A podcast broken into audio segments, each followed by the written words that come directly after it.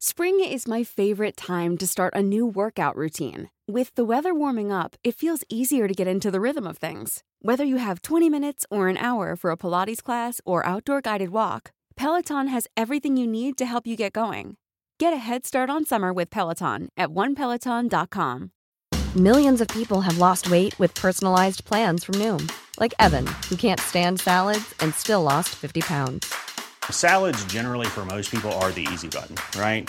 For me, that wasn't an option. I never really was a salad guy. That's just not who I am. But Noom worked for me. Get your personalized plan today at Noom.com. Real Noom user compensated to provide their story. In four weeks, the typical Noom user can expect to lose one to two pounds per week. Individual results may vary.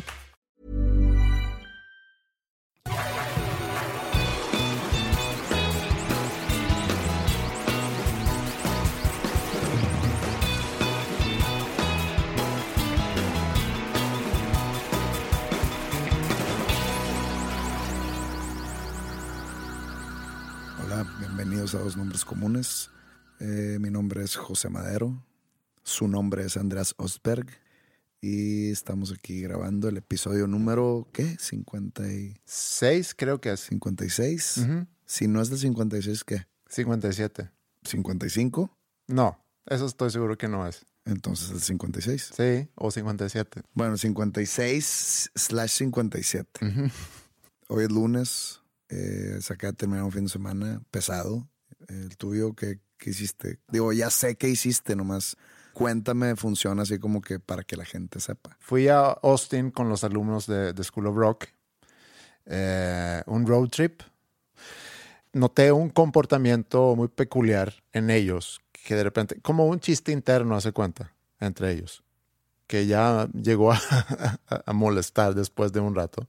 Eh, pero me hizo pensar sobre ese comportamiento y empecé a, a googlear artículos sobre eso, porque es algo que, que realmente nunca lo había pensado, pero que sí me llama mucho la atención. Entonces encontré algunos datos sobre, sobre eso que, que quería compartirte. Fuimos el jueves en la mañana, eh, ellos iban a tocar allá el viernes y nos regresamos ayer domingo. Sí, de hecho vi un video de que subiste tú, que estaban tocando tu banda, tu- tus chavillos, Sí. pero estaba raro porque estaban rockeándola durísimo, pero toda la gente le está dando la espalda. Entonces yo estaba, ¿qué, qué está pasando aquí? Y era como que de día, ¿no? Tocaron a las 3.30. Ok. Y toda la gente lo está, le está dando la espalda y qué, qué culeros. Te perdió, no sé, no, volteate al otro lado y sigue platicando, pero se ve gacho. Sí. Es como que no estaba entendiendo qué estaba pasando y luego tú volteas la cámara hacia atrás, o sea, hacia el otro lado del escenario y el vocalista de la banda estaba del otro lado del bar. Sí. Entonces, por eso la gente estaba volteándose allá.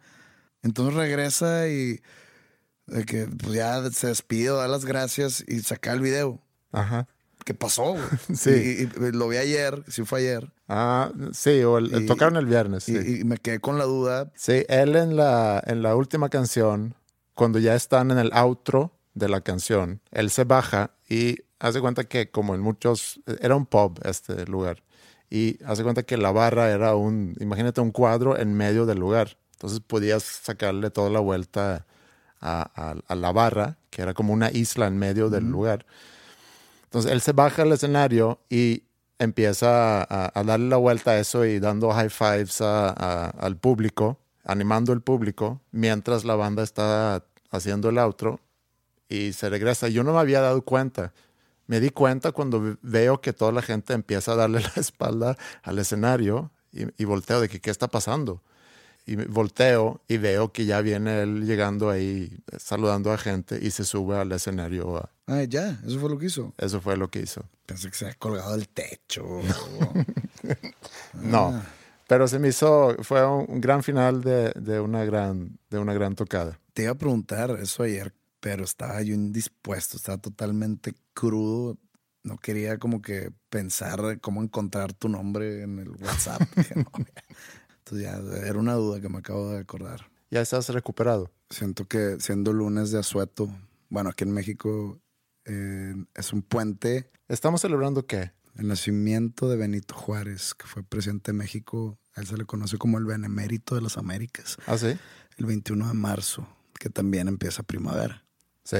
Dejamos atrás el invierno. Creo que el invierno nunca llegó aquí en Monterrey. No, no fue algo así pesado, lo cual lamento porque, porque en el verano pasado, cuando estás en verano, vas a tiendas y vas a Estados Unidos, inclusive aquí en México, te topas de repente con ofertas de ropa de invierno. Y encuentras una chamarra que, oye, esta chamarra está muy buena, está a buen precio, lo compras y estás ansiosamente esperando a que llegue el frío para que lo puedas empezar a usar. O sea, tu emoción del frío está basada en la chamarra que compraste. Sí, sí, a veces es así. O sea, estás en julio y dices, por favor, que ya llegue noviembre. Sí, y es todo julio, agosto, septiembre, Lo octubre, único que piensas es la chaqueta. cuatro o cinco meses pensando en, en poder ponerme esa... Pero pues, y lo- entonces llega noviembre y diciembre, pero llegan sin el frío.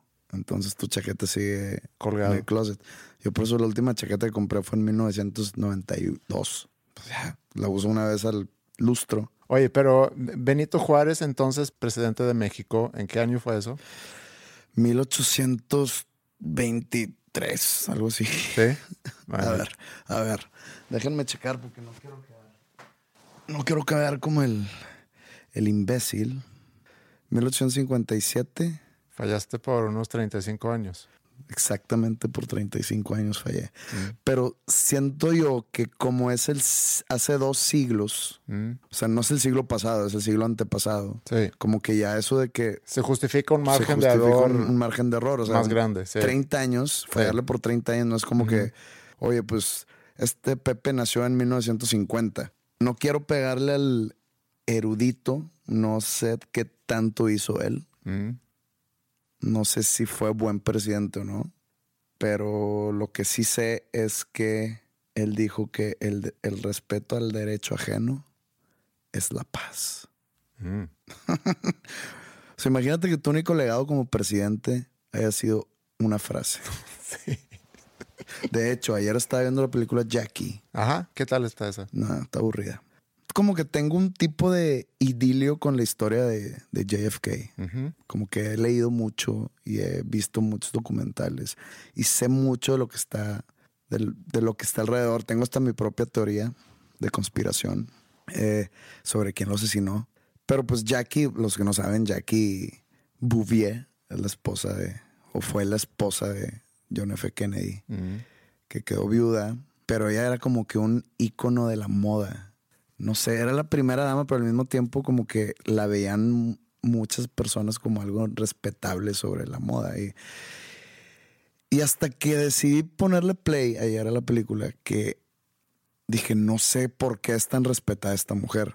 Nomás por tener estilo. No sé, no sé qué más hizo, porque no es como Betty Ford, que fue esposa de Gerald Ford. Gerald Ford, eh, fundó The Betty Ford Clinic, que hoy en día es muy famoso como un, un centro de rehabilitación donde va mucha gente famosa, yo creo. No sé si es una clínica muy cara y por eso nada más van los famosos, o si va gente no famosa también, pero ella sí tiene un legado por algo que a lo mejor es considerado más importante. Pero entonces, digo, mi pregunta va más allá sobre qué significó Jackie para la historia de Estados Unidos. Es nomás, la película en sí se centra mucho, obviamente, en el asesinato de, de John F. Kennedy, pero sobre todo en el luto de ella. Mm. No es como una biografía sobre su vida o sobre qué hizo, o cómo se conocieron o cómo fue su matrimonio. No, como que se basa en cómo ella manejó la muerte de su esposo, que era el presidente de Estados Unidos, y cómo manejó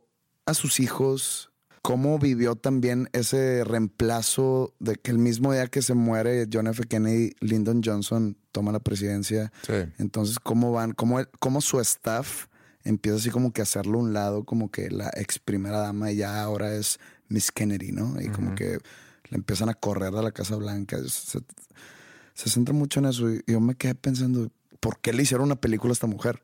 No sé cuánto tiempo después de que muere el presidente se volvió a casar con Aristóteles Onassis, que era un millonario griego. Y se hizo más famosa ella por ser la esposa de Onassis. De barcos, ¿no? Construía barcos. O sea, y se le queda el apodo de Jackie O por Jackie Onassis Sí. y no por, y no como Jackie Kennedy. Y yo cuando está- me estaba cuestionando esto en la película, pasa que el hermano de John F. Kennedy, que era Robert, que también lo acaban asesinando unos años después, discutiendo con Jackie sobre el legado de su marido. Ujú. Haz de cuenta que estaban en el cuarto donde A- Abraham Lincoln firmó el tratado donde acaba la esclavitud. Entonces, no sé qué dijo el güey, el Robert Kennedy, que aquí estamos en un cuarto donde Abraham Lincoln firmó ese tratado, donde libró a cuatro millones de personas de esclavitud. Ese es su legado. ¿Cuál es el legado de nosotros? Mm. O sea, ¿qué hicimos? Él siendo secretario de gobierno, su hermano siendo el presidente de Estados Unidos y Jackie siendo la primera dama. ¿Qué hicimos nosotros? Ya se nos acabó. Nuestro legado es We're the beautiful people, dijo. Dijo, no hicimos nada. Mi hermano no hizo nada. Bueno, lo que, lo que sí hizo Kennedy, una de las cosas que hizo que, que todavía recordamos es que no me acuerdo en qué año fue, pero fue muy a principio de su presidencia, porque él entra en 1960, ¿no? Gana en el 60, pero entra en- 60. Entra, en enero del 61. Enero 61 y lo matan en no sé qué 6-3. mes, 6-3, sí. Y él dice al principio de su, de su presidencia que antes de que termine esta década vamos a poner un hombre en la luna. Y lo logran en Falta que 1969. eso sea verdad, porque hay muchas teorías que es mentira que haya llegado. No, y aparte fue algo que pasó eh, años después de la conversación a la cual ahorita te refieres, porque Robert Kennedy también lo mataron antes de que terminara la década. No, me acuerdo en qué año mataron a Como en el 6-8. Ok. Bueno, entonces estábamos hablando de que tu legado que sea una frase. Obviamente el legado de Benito Juárez no es una simple frase porque si no, no tuviera todo un día festivo. Pero entonces me acuerdo, porque ayer vi la película, y pues está la frase célebre esa de Kennedy. Ask not what your country can do for you, but what can you do for your country. No preguntes lo que tu país puede hacer para ti, sino lo que tú puedes hacer para tu país. Eso podría ser como que la frase legado de Kennedy. Sí. Y que sí es su legado único porque no hizo nada. La crisis de los misiles en, en Cuba, si te acuerdas? Sí. No, no que te acuerdas, pero Sí. pero sí supiste. Ajá. Eso él lo solucionó, pero se creó por otro error que hizo. Entonces se puede decir que se queda en ceros, ¿no? Se compensa. Eh, él empezó con este Martin Luther King pláticas sobre mejorar los derechos civiles. Se empezó el movimiento eh, de la guerra de Vietnam y él quería evitarlo. Y él empezó, se puede decir que en su corto mandato empezó la Guerra Fría para combatir el comunismo. Pero bueno, lo único que hizo Kennedy fue ser asesinado. ¿Sí, no? lo único. O sea, lo único memorable. Pues sí. Es yo- lo, que, lo que dijo su hermano en la película de We're just the beautiful people o solo somos la gente bonita. Sí. Puede ser verdad. No, claro, pero también duró su... El, el tiempo que tuvo como presidente fue muy poco. En Suecia mataron al primer ministro, no tan espectacular como, como el de Kennedy, porque Kennedy fue en Dallas, fue en, un, en una, no sé cómo se llama eso, Parade. parade, con cámaras y, o sea, hay fotaje de eso. Eh, el primer ministro de Suecia, Olof Palme se llamaba, lo mataron en febrero, creo que era, en el 86. Él había ido al cine y Suecia en aquel entonces era un país muy librado de ese tipo de atentados. Eh, los políticos iban caminando abiertamente en la calle, tomaban el metro. No había esa protección como, como en muchos otros países y sobre todo en Estados Unidos. Cuando el presidente o el líder del país salía a la calle, siempre había un, pues mucha seguridad alrededor de había ido al cine con su esposa y iba caminando de regreso rumbo a su departamento y se acerca un asesino y lo dispara en la espalda. Sabiendo quién era. Pues como todavía no han atrapado al culpable, eh, y estamos hablando de que ya pasaron 30 años, todavía no atrapan al culpable, pues realmente no se sabe bien cómo estuvo. Ahora, atraparon a, a un señor, un junkie, que de hecho la esposa lo, lo señaló en un lineup, ¿cómo se llama eso? En un- cuando pones a, Sí, en un parado. Ajá, en un parado. en- La esposa lo señala a él, lo encuentran culpable en la primera instancia del, del sistema judicial. Se va el caso a la segunda instancia y ahí lo liberan. Entonces, Hay muchos que están convencidos que él fue, él nunca confesó. Lo invitaron a un sinfín de programas de televisión y cuando le preguntaban sobre eso, eh, en algunas ocasiones, no siempre, pero en algunas ocasiones dijo, pues no sé, puede ser. A lo mejor estaba en un estado que no me acuerdo haberlo hecho, pero puede ser.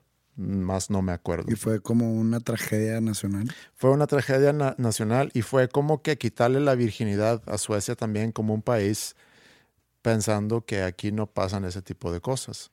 El primer ministro que mataron en el 86, él ya había estado como líder, eh, como primer ministro varios años, entonces él había creado su legado y a diferencia de Kennedy que nada más tuvo tres años. Pero bueno, estamos hablando de, de Benito Juárez. Hoy es su día de natalicio. Mm, Como que nunca me ha tocado que se celebre el día de nacimiento de un presidente. ¿Cómo que nunca te ha tocado? Te ha tocado 36 veces desde que naciste. Lo dije mal. Que no conozco de otro día festivo Que sea el natalicio. eh, que sea el día de nacimiento de- del presidente. O sea, sería más como en la fecha que fue presidente o en la fecha que hizo algo notable. Sí. Pero entonces, estamos ahorita, hoy, estamos viviendo su día festivo. Por Sí. eso no fui al colegio hoy. De hecho, me dio risa ayer que nos texteamos para ponernos de acuerdo para, lo- para la hora de hoy y me dices, es que no hay clases. Y yo, este güey vive en su época de estudiante todavía. Como hoy no tuve clases, quiero saber por qué no tuve clases. Entonces, vamos a leer. Juárez marcó un parteaguas en la historia nacional y fue protagonista de primer nivel de esta época. O sea, es como Jesús. Entonces, ¿Qué fue lo que hizo? O sea, ¿qué fue lo que hizo para consolidar a México como una república? Eh, creo que no vamos a llegar a nada con esto. no, y aparte, creo que mucha gente que nos escucha seguramente se sabe bien la historia de Benito Juárez. No creo. Y quien me dice, claro que no eres un ignorante, es un mentiroso. Te apuesto que sabe su existencia por el día festivo. Ok. Pero, por ejemplo, alguien que nos está escuchando en Ecuador Mm. a estar a punto de cambiarle a este podcast Entonces podemos hablar de otra cosa. del presidente de Ecuador. ¿Quién es el presidente actual de Ecuador? No tengo la menor idea. Ok. Bueno, me preguntaste mi fin de semana trajeteado, ¿no? Mm. Sí, fíjate que se casó un amigo mío y, y fui a la boda y estuvo bien duro hasta las 7 de la mañana y creo que ya a esta edad. Pues ¿cuántas horas son tomando? Desde las 9 Hasta las 7. Mm, pues son, son son 10 horas. 10 horas. Es, un, es, un, es una jornada laboral. Sigue, sigue la resaca, ¿eh? Tú fuiste a Austin, ¿no? South by Southwest. Sí. El festival más overrated de Estados Unidos. Pues puede ser que sea overrated, pero lo que está increíble en Austin es que llegas ahí y donde vayas hay bandas tocando. Sí. Entonces, si te gusta música en vivo, es una gran oportunidad para, para ver. Y, y te puede tocar que estás en, en un bar, cosa que a nosotros no nos tocó, porque nosotros no entramos eh, en la noche a, bares, porque viajaba con menores. Pero te puede tocar, tengo entendido que estás en un bar y de repente se sube, no sé, Weezer a tocar un set. No, no, no. Hay, tienen como que un lineup. Haz de cuenta que, no sé, hay un programa, ¿no? Que es South by Southwest. No es un festival como Coachella ni como, No, es, ni como el Vive Latino, que también fue este fin de semana, sino es más. Te dan todos los bares que están dentro de South by Southwest, que son, no sé, te voy a decir un número, 200. ujú. Y en cada bar hay tres o cuatro bandas por noche. O sea, hay calendario. Entonces, demasiada música para tan poco tiempo. Y aparte, si tú dices, no es como que se sube Wizard de repente. O sea, Wizard está en el calendario que va a tocar en el Joe's a las 12 de la noche. Entonces tú vas y tiene nada más como 45 minutos de show. Y aparte es un, es un bar tan chiquito que, digo, hay gente que probablemente sí le pueda gustar eso de la intimidad y que esté aquí bien cerquita el artista. Y, pero también lo hace un poco no profesional, lo hace un poco chilero. Eso que está en un bar chiquito, que no esté bien el audio, que no esté bien planeada la entrada, lo- la- el acomodo, todo eso. Yo toqué en tres South by Southwest y me escapaba a ver otras bandas y no sé, iba una, a ver una banda que me encantaba y éramos 50 personas. Y sí, está, está padre ser ahí uno de los pocos, pero al mismo tiempo no se escucha bien o la banda como que no está acostumbrada a tocar en un tipo de, de tan poquita gente, entonces como que ves que no, no están muy metidos en el show. No sé, es una experiencia muy sui generis, pero a la misma vez muy, creo que es una pérdida de tiempo si eres artista. Pues yo creo que depende de qué tipo de artista eres, porque eh, al final de cuentas es una exposición de música en vivo.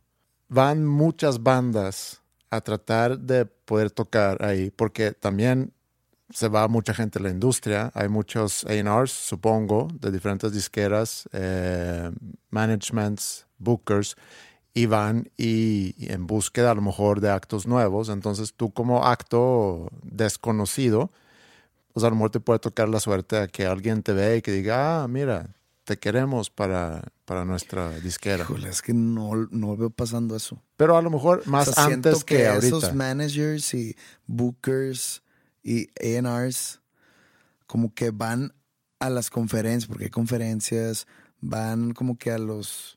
Más es la- lo de cosas de la industria más que un concierto en un bar a las 12 de la noche. Me ha tocado ver bandas nuevas que van muy emocionados a, a tocar al South by Southwest y obviamente no los desanimo, pero me llama mucho la atención el sobreánimo con el que llegan. Mm, De que a huevo es súper importante y nomás porque es en Austin y nomás porque probablemente van a tocar, en, los van a meter en un bill o en un, en un bar con, con bandas gringas, pero va a haber máximo 80 personas viéndote. No te pagan, pues es difícil, no que sea difícil llegar a Austin, pero es muy- está caro. sí, pero a lo mejor es algo que agregas a tu currículum que... No, es que, ¿cómo te explico? O sea, a mí no me, no me va a- si yo siendo A&R, a mí no me va a interesar más una banda porque tocó en el 2012 en el South by Southwest. Mm. ¿Por qué? Porque yo sé que es South by Southwest. Sí, bueno, nosotros no fuimos a, a tocar, o los eh, chavos no fueron a tocar en un evento oficial de South by Southwest, sino era un evento que había organizado la escuela. Algo que me llama la atención en Austin, no sé si siempre es así o si es nada más en South by Southwest, pero conforme llegamos muy temprano al bar donde íbamos a tocar, porque había, el evento empezó a las 11 y terminó a las 6. ¿Quién se levanta a las 11 para ir a ver? Fíjate que llegamos a la sexta, que es como que la calle principal, ¿no? De, Austin. No, pues no es la principal, sino es como la calle donde están todos los bares. Bueno. Donde están concentrados los más bares, digamos. Sí, bueno, principal en ese sentido, donde están todos los bares y lugares para tocar. Nosotros llegamos como a las 11 y había gente. Aparte era St. Patrick's Day. ¿Qué sabes tú de St. Patrick? Sé que es el santo patrono de los patricios. Sé que lo, que lo relacionan mucho con Irlanda. Dos días después de St. Patrick's Day es el día de San José, que es mi día de santo. O sea, fue, ¿qué? El, sábado. El sábado, no, el, ayer. Ayer Ok. fue mi día de santo. Felicidades. Eh, yo no creo en eso. Por ejemplo, me habló mi mamá a felicitarme. Yo, no. O sea, es mi mamá. Muchas gracias, mamá. Te quiero. Y ¿Cuándo este, es el día de, de los, de los remedios? Mi cumpleaños, septiembre esto- 1. Ah, ok. Pero el, el- el día de San José es el marzo 19. Sí.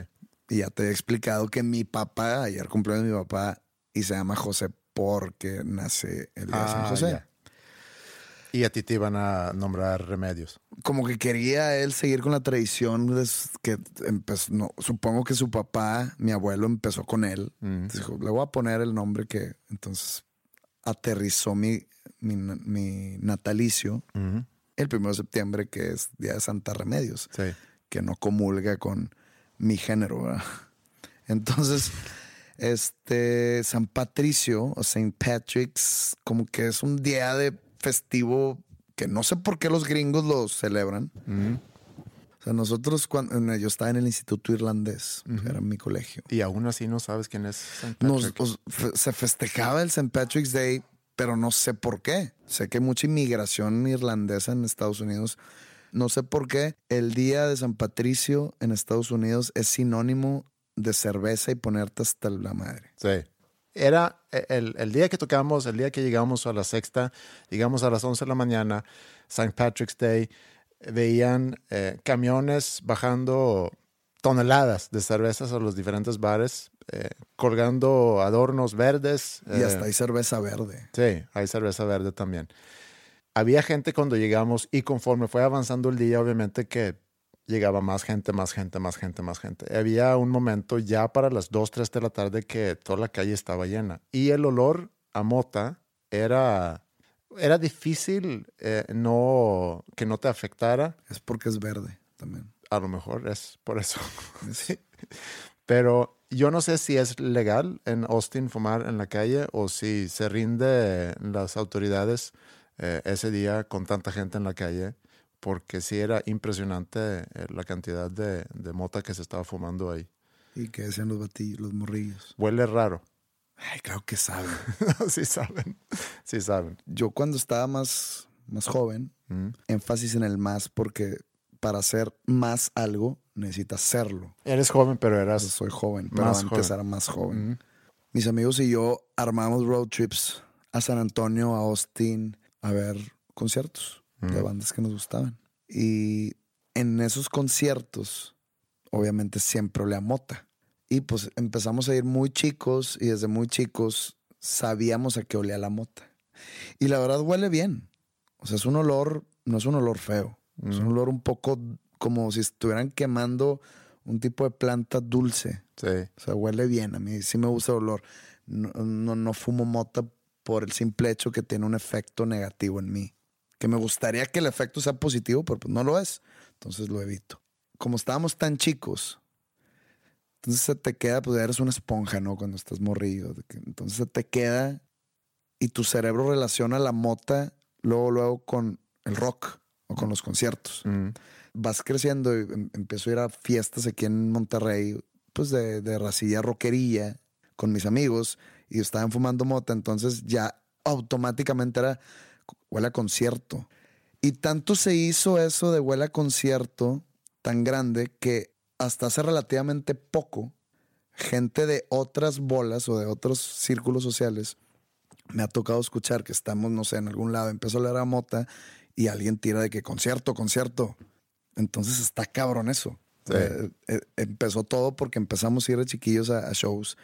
Hasta ahorita, hoy día, a mis 36 años, si tú ahorita te prendes un gallo mm. y te lo empiezas a fumar aquí en mi cara, mi cerebro se va a correr, huele a concierto. Y a lo mejor por eso hay un prejuicio ante la comunidad de, de músicos a que pues, los rockeros o los músicos son más propensos a usar drogas. Creo que obviamente sí existe ese estereotipo, pero es más no al rockero, sino es más a la persona creativa. Mm. No más que lo más mainstream de los, las artes creativas, o no sé si sea un pleonasmo eso de artes creativas, pero lo más mainstream de los, del, del arte en sí, mm. creo que es la música.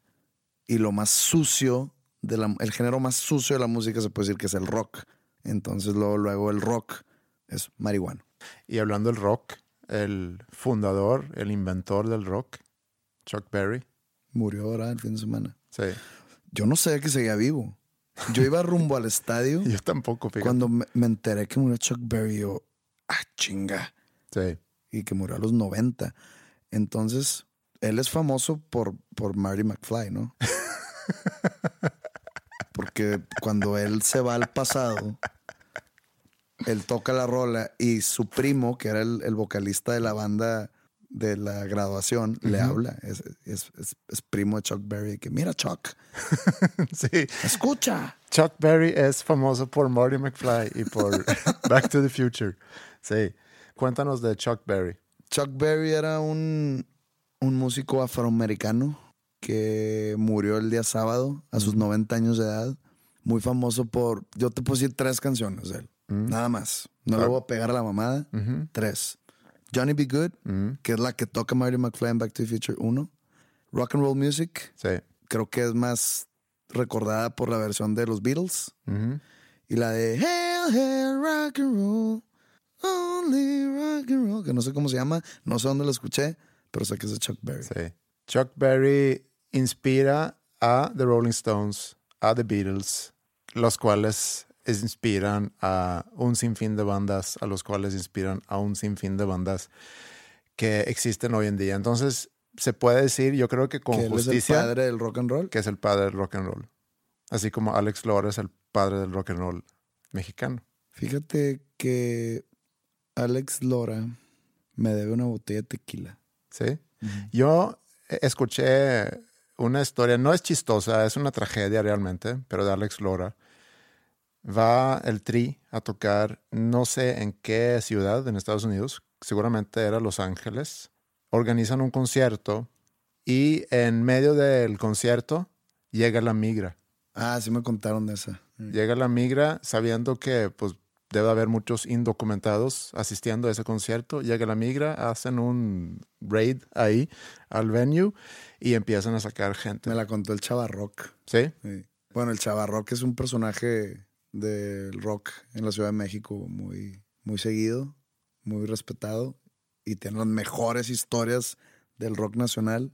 Las tiene Chavarrock. Entrevistado en Habitat, por cierto. Si ¿Sí? quieren eh, escuchar o saber más de Chavarrock, pueden buscar eh, la entrevista que hice con él en el podcast Habitat. Entonces aquí estamos promocionando nuestros proyectos alternos, al parecer. Como nunca hablamos de tus discos solistas ni tus libros, pero eso de que Alex Lora te debe una botella de tequila, ¿cómo estuvo eso?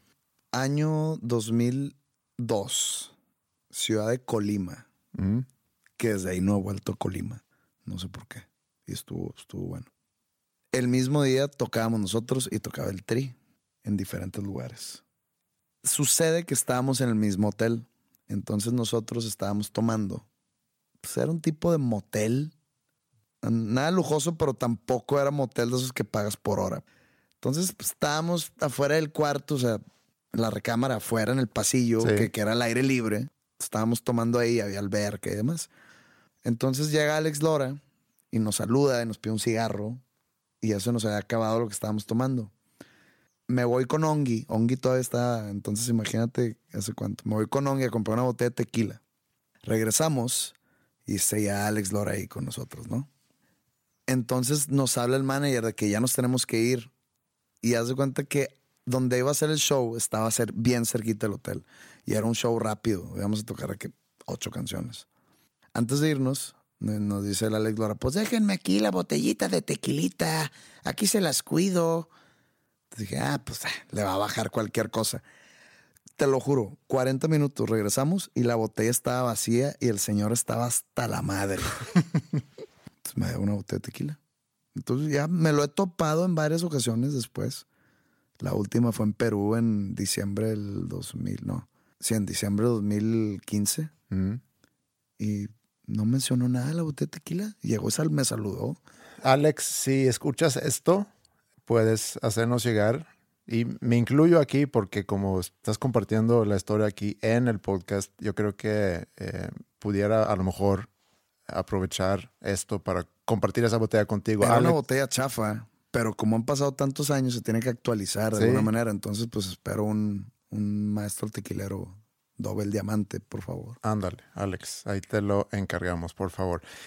Pero ahorita que estamos hablando de, de- de la mota y el prejuicio, de los estereotipos, No le va a caer muy en gracia que recordamos su nombre por hablar de la mota. no sé si fuimos a él por lo de la mota, pero, pero te quería platicar algo que me pasó en Estados Unidos. Eh, confesar realmente algo y, quiero ver cuál es tu reacción a eso, porque un día fuimos a un mall ahí en, cerca de Austin y estamos paseando, los chavos querían ir a ver tiendas, Ingrid igual. Yo la verdad no tenía mucho interés en ver tiendas, entonces más bien estaba esperando a Ingrid mientras ella iba a buscar cosas para ella. Fui paseando por ahí, llego al food court, veo los baños, quiero ir al baño, entro ahí y al estarme lavando las manos hay un afroamericano negrito. y al lado mío había un negrito que también como yo estaba lavando las manos o quería lavarse las manos. Nada más que él ponía las manos y no salía el agua. Y yo ponía mis manos y salía el agua. Y él estaba intentando. Lavabo racista. Él dice, ¿por qué no sale el agua? Es porque soy negro. y a mí me dio mucha risa y nada más me volteaba a ver. Y como que me tragué la risa porque pensé que pues a lo mejor estoy eh, ofendiendo algo y puse mis manos en su, en su lavabo y salió el agua y, los quité y él quería y no, salía el agua. Puse mis manos otra vez para que le saliera el agua y me dice, ¿ves? Seguramente es porque soy negro. Y ya, salí y afuera en el food court había, no sé, una banda de unos, o varias bandas inclusive, de unos 15, 20 negritos en cada banda. Todos pues, vestidos como onda rapero, como que estoy cuidando un poco cómo describirlos para no caer en, en, algo individuo, pero pues realmente se veían como pues banda de rapero de entre 20 y 25 años pero un grupo así de 15, 20. Y tengo que confesar que yo pensé, no vaya a ser que este chavo que estaba al lado mío en el baño, luego sale y es parte de una de esas bandas y que va con sus amigos diciendo que este vato me echó el ojo raro en el baño. O sea, tú estás cayendo, no sé si sean estereotipos, pero tú estás cayendo en lo racista, con esos pensamientos de me van a matar, me van a robar. Y eso puede llamarse un sesgo implícito.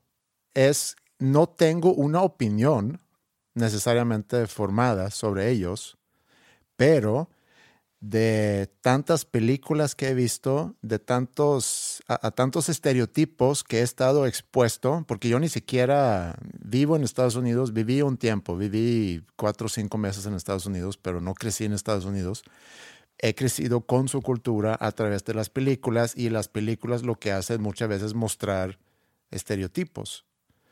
Si es una película sobre bandas eh, en los eh, guetos, por decirlo así, pues sale cierto tipo de personaje ahí. Creo que estás diciendo la palabra bandas cuando te refieres a pandillas. Pandillas, sí. Gangs. Entonces, vamos a, a suplantar cuando dijiste bandas hace rato y pongan ustedes que me escuchan pandillas en vez de bandas. Sí. Una pandilla. Que una pandilla puede ser no necesariamente eh, un grupo de personas dedicándose a actos de, crimen, sino puede ser un, grupo de personas nada más, supongo. No, está Don Gato y su pandilla. Y Don Gato y su pandilla no eran criminales. Ok, muy bien. La pandilla de Monterrey. Sí. No son criminales, son futbolistas. Entonces, pandilla aplica perfectamente bien aquí salgo del baño y veo no nada más una pandilla, sino varias pandillas con unos 15 eh, personas en cada pandilla. Y eso me cruza la mente. Y me da un poco de pena el que yo sienta eso, pero a la vez pregunto, ¿por qué es que siento eso? ¿Por qué es que mi, mi porque si hubiera sido un grupo de, no sé, de, de japoneses, todos con sus cámaras, mi prejuicio hubiera sido, ah, mira, es un grupo de turistas que están aquí seguramente visitando la ciudad y quieren tomar fotos de todo. Entonces, son estereotipos a los cuales hemos sido alimentados y que se han plantado dentro de nuestras cabezas y de alguna forma inconscientemente pues van saliendo, aunque nosotros no tengamos una opinión firme sobre esos grupos de, de personas. Si yo hubiera visto un grupo de blancos vestidos tipo rednecks, mi estereotipo hubiera sido, ah, mira, son rednecks y seguramente... Se cogen a su hermana. sí, y, viven en un trailer park. Eso a lo mejor hubiera sido mi prejuicio. O si hubiera visto una pandilla de latinos vestidos como cholos, también mi prejuicio hubiera sido que es muy probable que ellos ahorita pueden armar algún escándalo aquí creo que es algo que todos tenemos. O sea, eres muy prejuicioso, a eso hemos llegado. Yo creo que es algo que todos tenemos. ¿Cómo se maneja ya en Escandinavia todo esto? O sea, imagínate que tú estás en el baño en, en Suecia, en, en, el mall de Estocolmo, mm. y entra, no, y sales del baño y hay como una pandilla de noruegos. sí.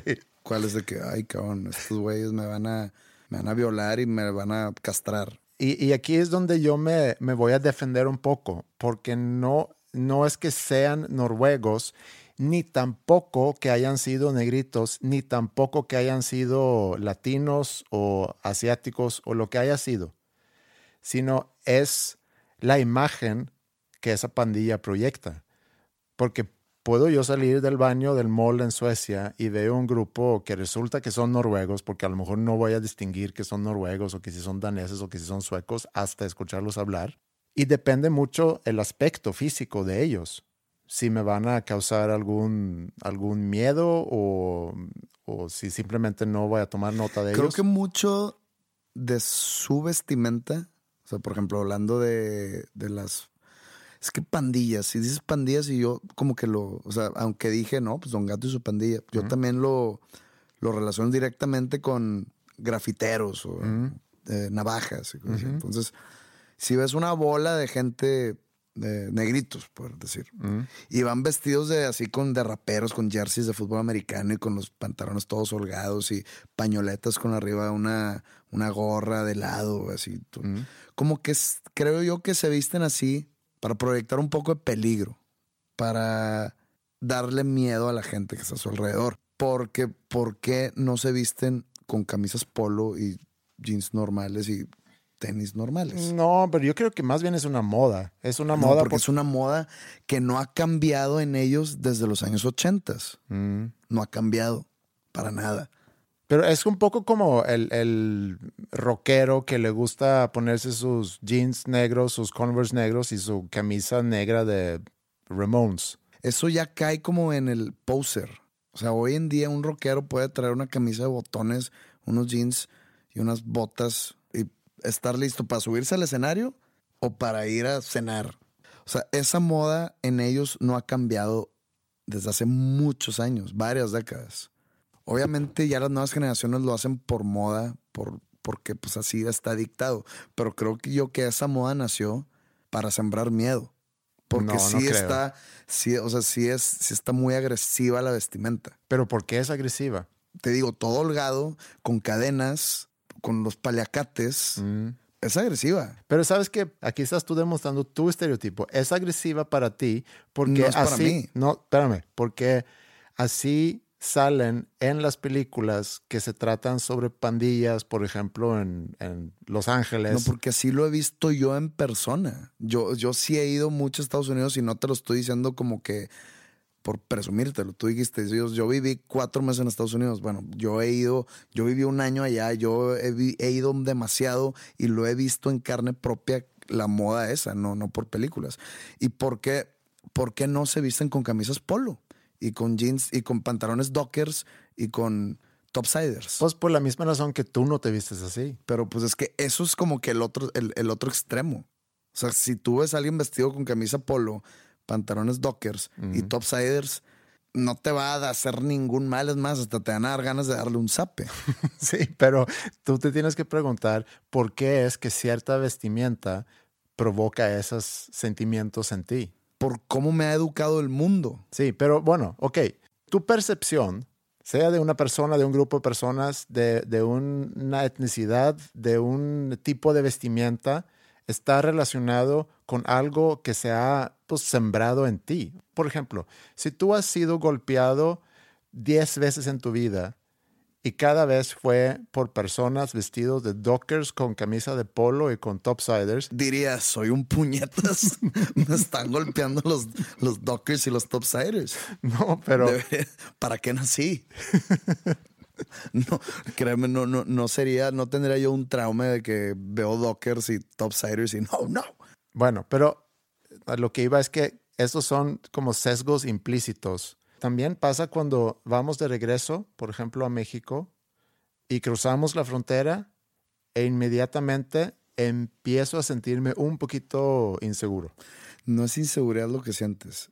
Es- Es que está demasiado notoria la diferencia. No, pero sí me siento inseguro. Pienso que aquí tenemos que estar alerta porque no sabemos si alguien nos vaya a... O sea, yo no me siento inseguro al cruzar a México, pero sí se nota una diferencia y, y la...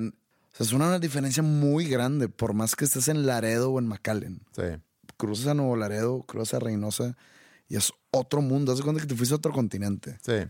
Entonces está muy, está muy pesado eso. Pero bueno, otra cosa. ¿Por qué te imaginas siempre que esas personas que según tú te iban a golpear en el mall, así como los viste vestidos como me los describiste, también si te hubieras imaginado, dirías, todos oyen rap o hip hop. Sí. Y no puede haber uno así con jersey de fútbol americano, con pantalones baggies, Mm. que sea metalero, ¿no? En mi mente no, pero yo creo que se justifica esa forma de pensar. La música y la moda va muy a la mano. Si tú eres muy fan de un tipo de género de música, es probable que te vas a vestir acorde a, porque, se por- porque te gusta que se refleje en tu ropa la música que escuchas. Para mí, la moda del rap es ese tipo de ropa que, que describiste hace rato. Por eso, si yo veo a alguien vestido así, eh, lo primero que voy a pensar es que es una persona que, que escucha rap. Pues Así funcionan los prejuicios. Y no digo que es algo malo, ese tipo de prejuicio. Simplemente es así. Y tampoco tiene que ver con, con raza o con etnicidad, porque yo puedo ver otro grupo de negritos, por ejemplo, vestidos de otra forma y mi percepción de ellos van a ser diferente. Yo creo que todos tenemos eso en nosotros. Y el hecho que me siento inseguro cuando cruzamos otra vez a México es porque he escuchado tantas historias de tragedias que pasan en las carreteras de Monterrey hacia Laredo o Monterrey hacia Reynosa. Entonces, tienes esas alertas que aunque no quisieras, existen en tu cabeza y se manifiestan.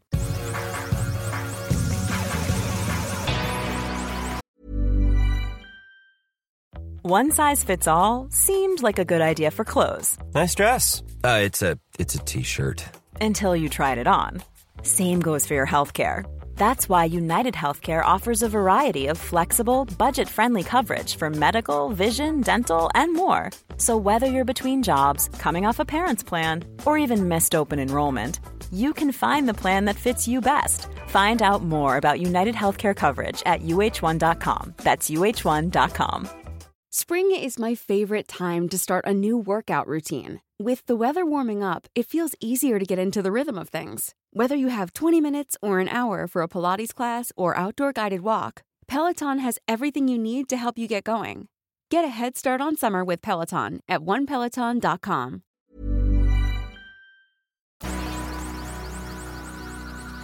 Tu viaje a Austin empezó con.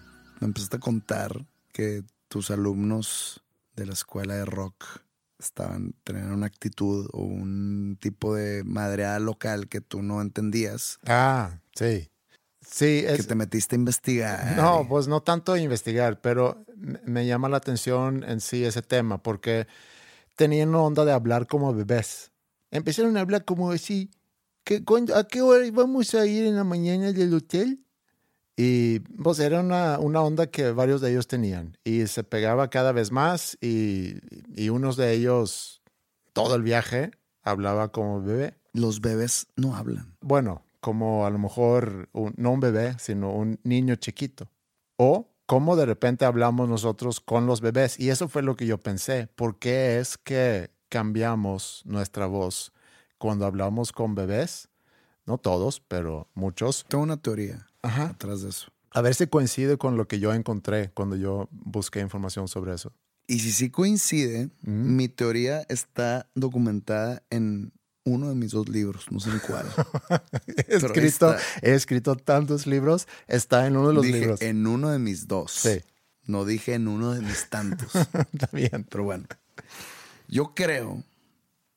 O sea, cuando yo estoy con un bebé, ¿Mm? yo no le hablo.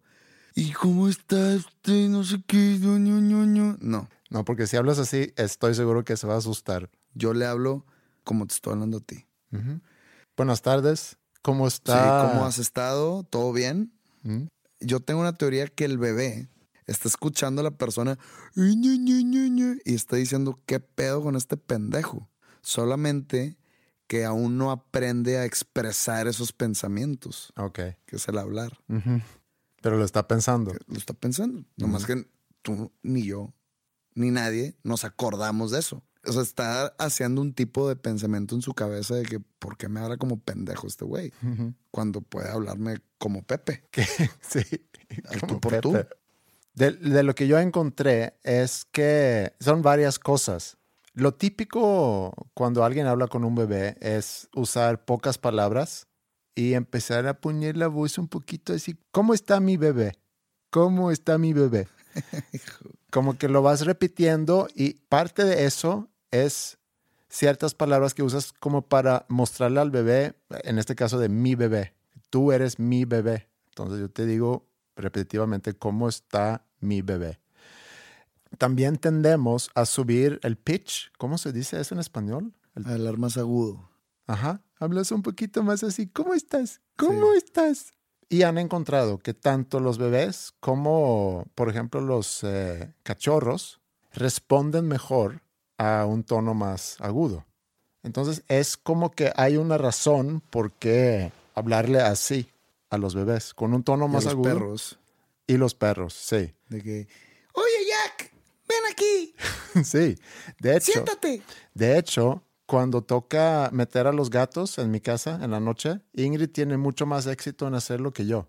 Y yo creo que es porque su voz es más aguda, ¿Por qué tienes gatos?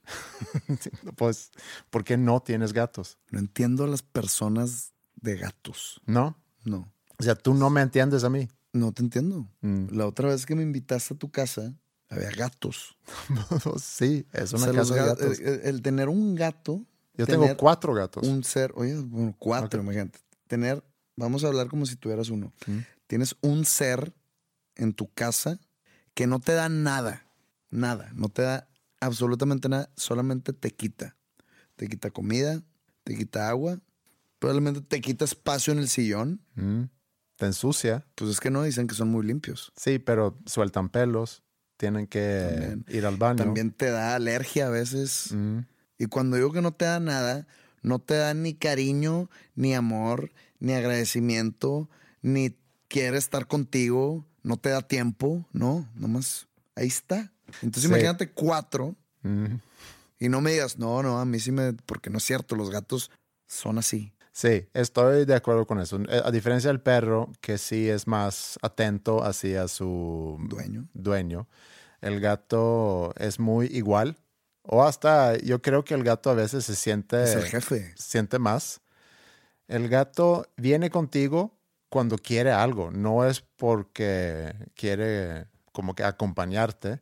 Aunque el otro día Ingrid se sentía mal, se quedó en cama gran parte del día y uno de los gatos se quedó con ella todo el día. Y según Ingrid es porque sentía que me sentía mal y me estaba No, acompañando. hombre, porque tengo hambre. Sí, seguramente fue por eso. Pero eso de, de hablar chistoso con, con bebés, eh, el, por qué lo hacemos, tiene su explicación entonces por lo que te dije, que los bebés, inclusive los cachorros, yo, y yo digo que los gatos también, responden mejor a una voz aguda. Pero ¿por qué entre parejas existe de repente esa forma de hablar?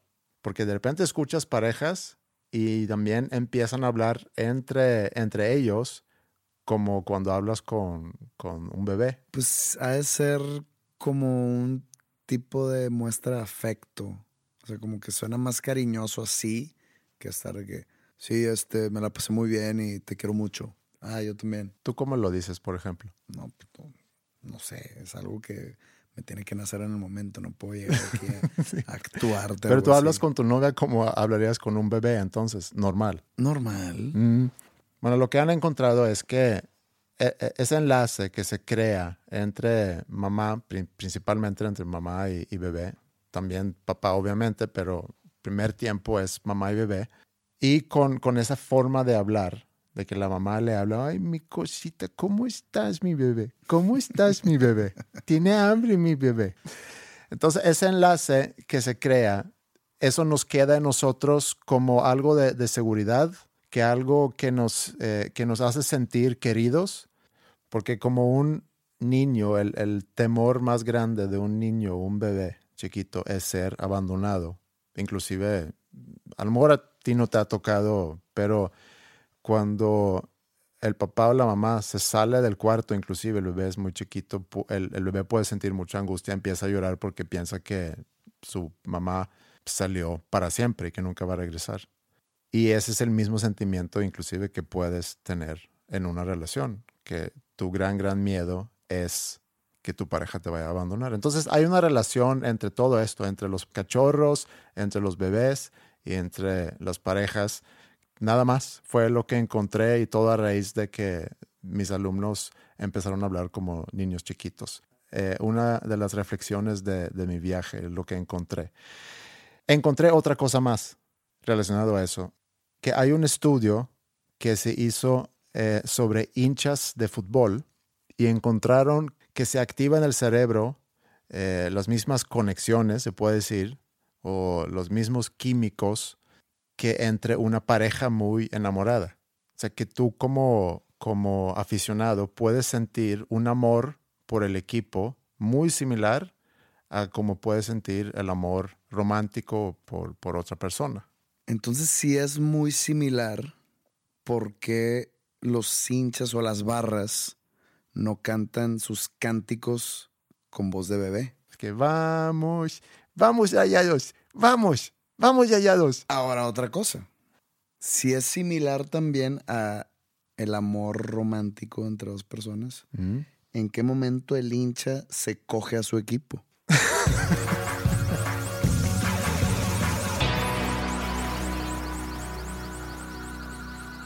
Otra semana más, otro episodio más de Dos Nombres Comunes. Gracias Pepe por acompañarme este mediodía, día festivo. Por nada. Y escuchas esto a lo mejor el, viernes, a lo mejor el sábado, no sé, independientemente del día que sea, puedes entrar a Facebook, facebook.com, diagonal dos nombres comunes. Puedes opinar sobre este episodio, puedes dejarnos sugerencias. También recibimos con muchísimo gusto mails a podcast arroba dosnombrescomunes.com. En Twitter estamos como arroba dos con el número dos, nombres comunes. ¿Y qué nos llevamos del día de hoy? Pepe, ¿tú te llevas algo? Mm, me llevo hambre ahorita, pero se me acaba de ocurrir que hay que poner una canción de Chuck Berry. Muy bien. ¿Cuál canción de Chuck Berry? Pues la con De la las cual, tres con que- la cual. McFly lo hizo famoso. Ok. Muchas gracias por acompañarnos, por escucharnos. Eh, Si les interesa también escuchar, si no lo han escuchado todavía, las otras temporadas, eh, una, dos y tres, pueden encontrarlas en Bandcamp. Eh, entran a bandcamp.com y ahí en la ventana para búsqueda pongan eh, dos nombres comunes y ahí van a aparecer las tres temporadas anteriores. Y pues nos hablamos en una semana más. Que estén muy bien. Saludos. Que tengan un buen fin de semana.